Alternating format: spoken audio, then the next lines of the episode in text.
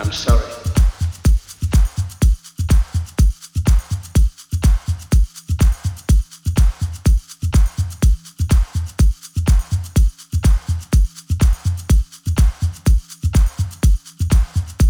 I'm sorry.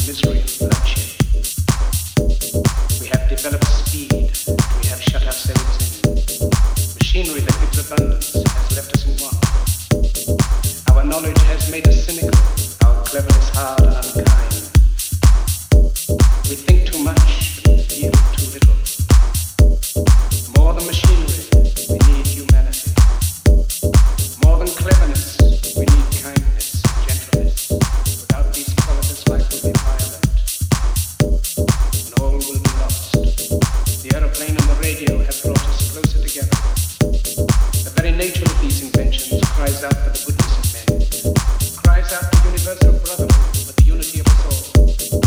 Even now, my voice is reaching millions throughout the world, millions of despairing men, women, and little